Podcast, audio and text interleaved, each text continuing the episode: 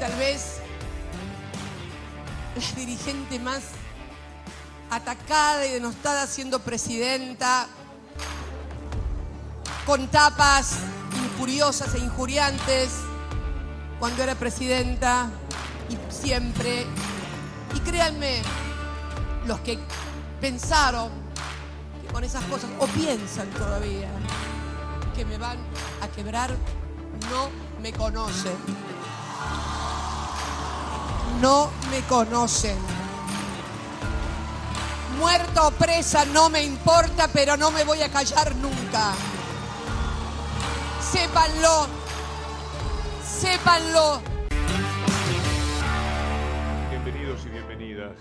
Nos ponemos en marcha con los datos nuevos que tenemos sobre el intento de asesinato de Cristina Fernández de Kirchner. Es intolerable, es muy abrumador lo que ha ocurrido.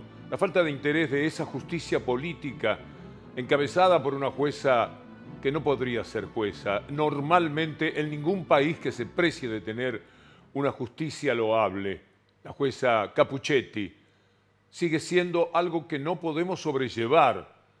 La falta de interés para investigar el atentado contra Cristina Fernández de Kirchner. Pero van apareciendo algunos datos pese a la propia Capuchetti, pese a Comodoro Pi, pese a los diarios mafiosos de la República Argentina. Se presentó a declarar Brenda. Brenda es la muchacha compañera del autor del intento de matar a Cristina Fernández de Kirchner. Se presentó ante la justicia para decir, eh, esta mujer, Brenda Uliarte, lo que vamos a leer ahora, si me acompañan por favor, es muy demostrativo de las complicidades que han existido. Yo fui un solo día a la sede de la Revolución Federal a vender copitos, me llevó Fernando. Él era parte de todo eso, no yo. De hecho, si le preguntan a los miembros de Revolución Federal, nadie me conoce. O si me vieron, fue alguna vez vendiendo copitos en algún acto.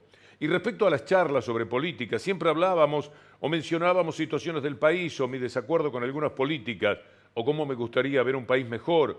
Y hacíamos chistes con políticos, entre ellos Cristina, pero nunca tuve intenciones de hacerle daño y nunca creí que Nando iba a llegar a hacer una cosa así. De hecho, todavía no lo creo. Él siempre me decía que la quería ver muerta, que le había hecho mucho daño al país, pero eso lo dicen muchos argentinos. Yo la verdad no creí que fuera a ser en serio. Siempre creí, hasta el mismo día del hecho, que me estaba embromando para asustarme, para manipularme. Los copitos quieren hacerme quedar a mí como que yo lo mandaba a Sabag. Y es totalmente mentira. Lo están cubriendo para que no se sepa la verdad de cómo era él y de los contactos que él tenía. Yo no puedo asegurar que a él lo financiaron para que mate a alguien, pero sí en dos oportunidades él me contó que sí financiaban a Revolución Federal.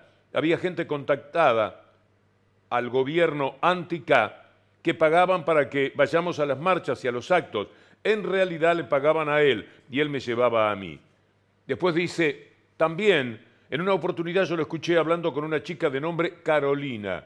Y cuando le pregunté quién era, me dijo que era la secretaria de un amigo y que ella le daba una mano, que no le rompa, que no lo moleste con los celos. Eh, en el mes y medio que estuvimos juntos me la nombró dos o tres veces. Aquí me detengo por un instante porque es muy interesante apreciar que hay una tal Carolina. Carolina del Mónaco es, bueno, tenemos que plantearnos esa inquietud. Aquí aparece el despropósito de la jueza Capuchetti día por día en la no investigación que ha hecho del atentado, porque Carolina del Mónaco no llevó sus celulares, no se los pidieron, no se los reclamaron, y después fue a borrarlos con Patricia Bullrich, con peritos de Patricia Bullrich. ¿Qué había en los teléfonos de Carolina? ¿Contactos con Revolución Federal? ¿Contactos con Sabag, el que intentó asesinar a Cristina Fernández de Kirchner? Esto es algo que no se puede tolerar. Vamos a leer la última parte de lo que declaró Brenda Uliarte, de lo trascendente de Brenda Uliarte. Lo ponemos otra vez en pantalla para finalizar este tramo. Yo no sé por qué Nando hizo esto, pero sí sé que él no es capaz de organizar y hacer todo esto solo. Claramente alguien está atrás. Yo nunca vi a Milman, pero decían que le pagaba a varias personas para que participaran en manifestaciones y con ello generar disturbios y violencia alrededor de la residencia de Cristina Kirchner. A ver, yo no digo que financiaron el atentado, pero sí financiaban para que agitaran y armaran quilombo. Y Carrizo sabe todo esto, pero él va a cubrir a Nando porque no quiere tener líos con los de arriba. Saben que hay pesos pesados. Bueno, aquí no se encuentra con la cosa más inadmisible que pueda ocurrir en la justicia. Es el desinterés por investigar un atentado. Pero además, un atentado contra la vicepresidenta de la República. Capuchetti no tiene decoro.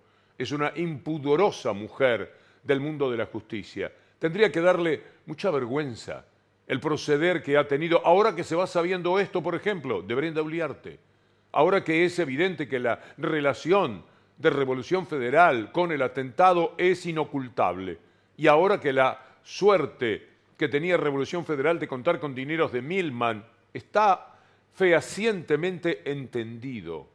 No digo probado, porque jurídicamente hay que recorrer ese camino, pero hay que tener interés, hay que tener voluntad para que esto sea así. Quiero compartir con ustedes ahora un archivo de Bullrich. Bullrich diciendo que era un invento, que era una locura todo esto referido a Milman. Ella, que es la persona que borró con un perito los teléfonos de Milman y de sus colaboradoras. Tan preocupado estaba Milman que en realidad, cuando entregó su celular, ya no era aquel que le habían limpiado, sino que era otro que compró después del atentado. Yo creo que no se puede considerar esto bajo ningún aspecto como gente moralmente bien constituida. Pasamos a Patricia Bullrich. Patricia, ¿cómo tomó las declaraciones de la ex asesora de Milman, Ivana Botsovich, que dijo que la llevaron a sus oficinas para que borre el contenido del celular a través de unos peritos? Yo, para mí, verso total, no tengo la menor idea de lo que hablan. Yo no llevé nunca a nadie ni conozco absolutamente nada. Todo eso es un invento, un invento de del atentado, nada que ver. La verdad que me sorprende la creatividad de venir a hacer una serie en Netflix de, de tantos inventos que hacen. Sabrina Mancilla se llama la abogada de Brenda Uliarte. Es muy plausible en el mundo del derecho que eh, se presente con su defendida y que evidentemente haya orientado, por motivos que le interesan a Brenda Uliarte, seguramente no eh, para ayudar a Cristina Fernández de Kirchner, pero quiere ayudar a la verdad. Y la verdad seguramente la tiene menos comprometida a su defendida de lo que parece, o por lo menos tiene eh, algunas excusas que puede ofrecer. Estará intentando eso la abogada. La cuestión es que seguramente orientada por ella, Brenda Uliarte hizo estas declaraciones que ahora escuchamos. Ella no dice que él haya financiado, o sea, ella nunca lo vio a Milman, eh, ni dice que haya financiado el atentado. Lo que dice es que sí financiaba la Revolución Federal, que dice que sí financiaba la Revolución Federal y que esta, que esta ella lo, sabía a través de Fernando. Ella sabía que porque Fernando le comentó eh, en ese mes y medio que estuvieron juntos, que había gente contratada del gobierno, eh, que él pagaba a Fernando y, y, ella recibía el dinero a través de Fernando para que vayan a marchas. Lo de Milman es altamente sospechable. Por todo lo que ya se ha hablado, aquello de saber que la iban a matar según sus palabras, pero por suerte yo voy a estar en Pinamar. Aquello de anunciar que Cristina Fernández por ahí fingía un atentado contra ella antes de que ocurriera el verdadero. El pedido de constitución de la Guardia de Cristina Fernández de Kirchner. Bueno, ahora se suma todo el dinero que evidentemente le daba a los de Revolución Federal para que fueran a armar caos frente a la casa de Cristina Fernández de Kirchner o frente a Todos por la Patria, el Instituto Patria. Parece mentira que Milman esté tan tranquilo, tan campante, gracias a la indecorosa jueza que está a cargo de la causa. No puede suceder. Lea conmigo esto que Tom compromete claramente a Milman. Una mujer, nueva información que apunta a Milman, una mujer declaró que la secretaria de eh, Gerardo Milman, Carolina Gómez Mónaco, habría dicho que Fernando Sabag Montiel, el acusado que gatilló a Cristina Kirchner, tendría que haber disparado bien, que era un novato. Es lícito que sea conjeturable. esta barbaridad con participación. Mire, Caputo ponía dinero para Revolución Federal, millones y millones de pesos, estaban embalados. Zabaga habrá pensado, con esto me gano una fortuna.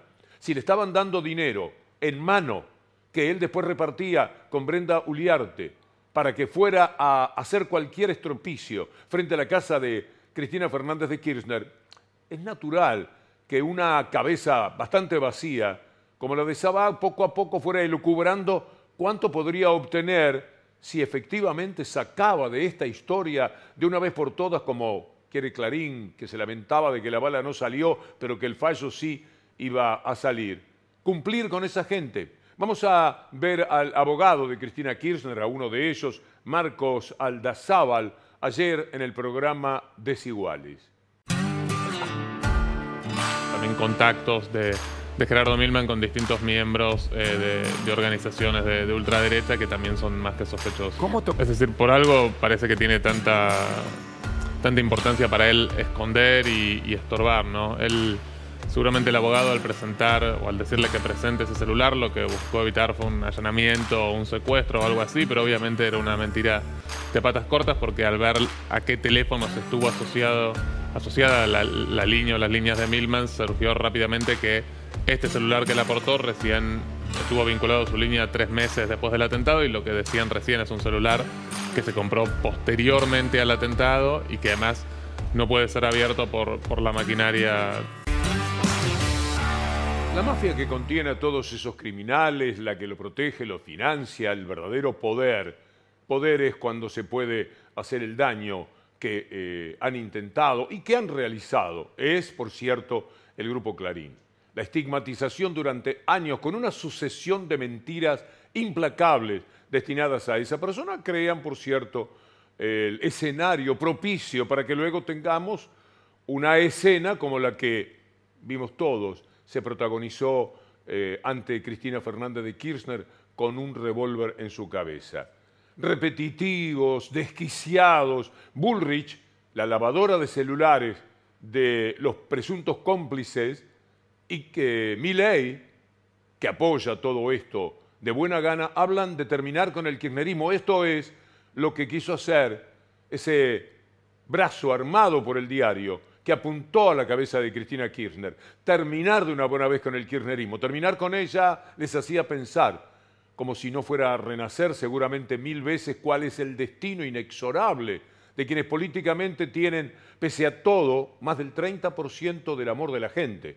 Si no pudieron hasta ahora, mucho menos podrían con un mito como sería Cristina Kirchner si efectivamente la hubiesen matado. Procas, con ese esa impudicia de la que hace gala permanentemente, vamos a escuchar a, Patricia Bullrich hablando contra la violencia, aunque a usted le parezca mentira. Me quieren preguntar respecto a mi ley.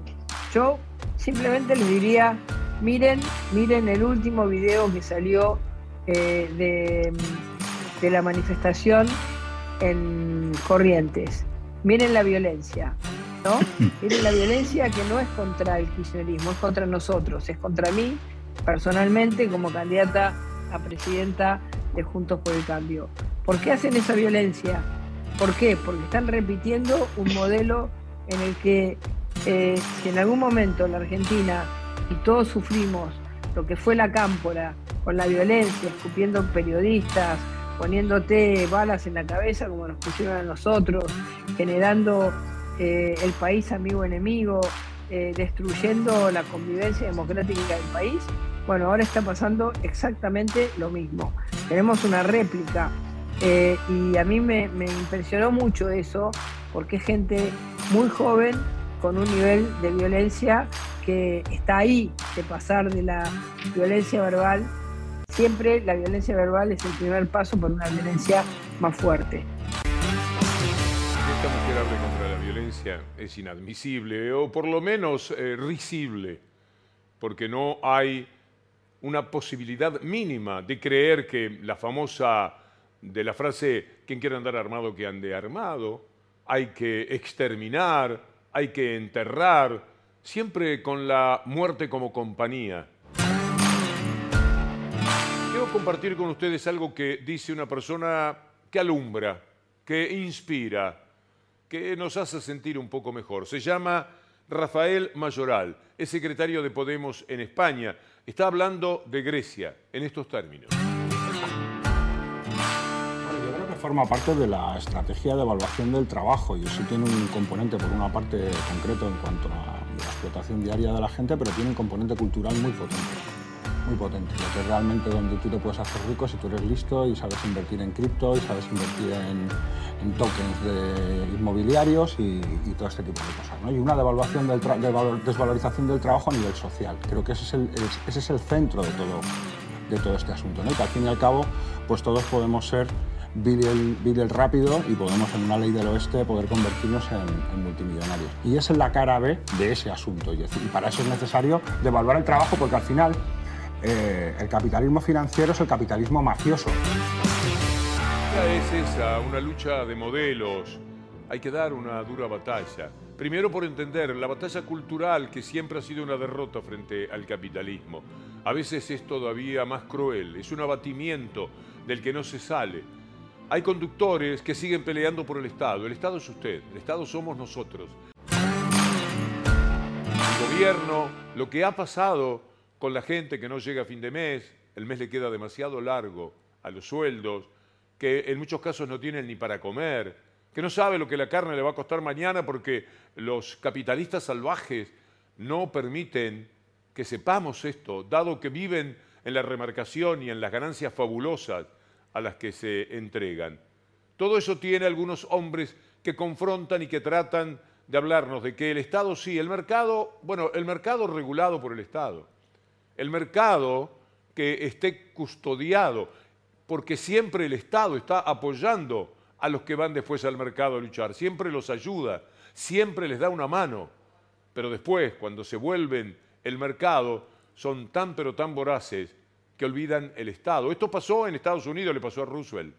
Armó, rearmó el país después de 1930, lo hizo el Estado, les dio las posibilidades, les dio las herramientas e inmediatamente fueron con el correr de los años, procurando desalojar al Estado y quedarse los privados con el manejo absolutamente de todo. Y tuvieron un relativo éxito, sobre todo a partir de 1980, para conformar este mundo que tiene, por suerte, algunos defensores del modelo de la importancia del Estado en Axel Kicillof.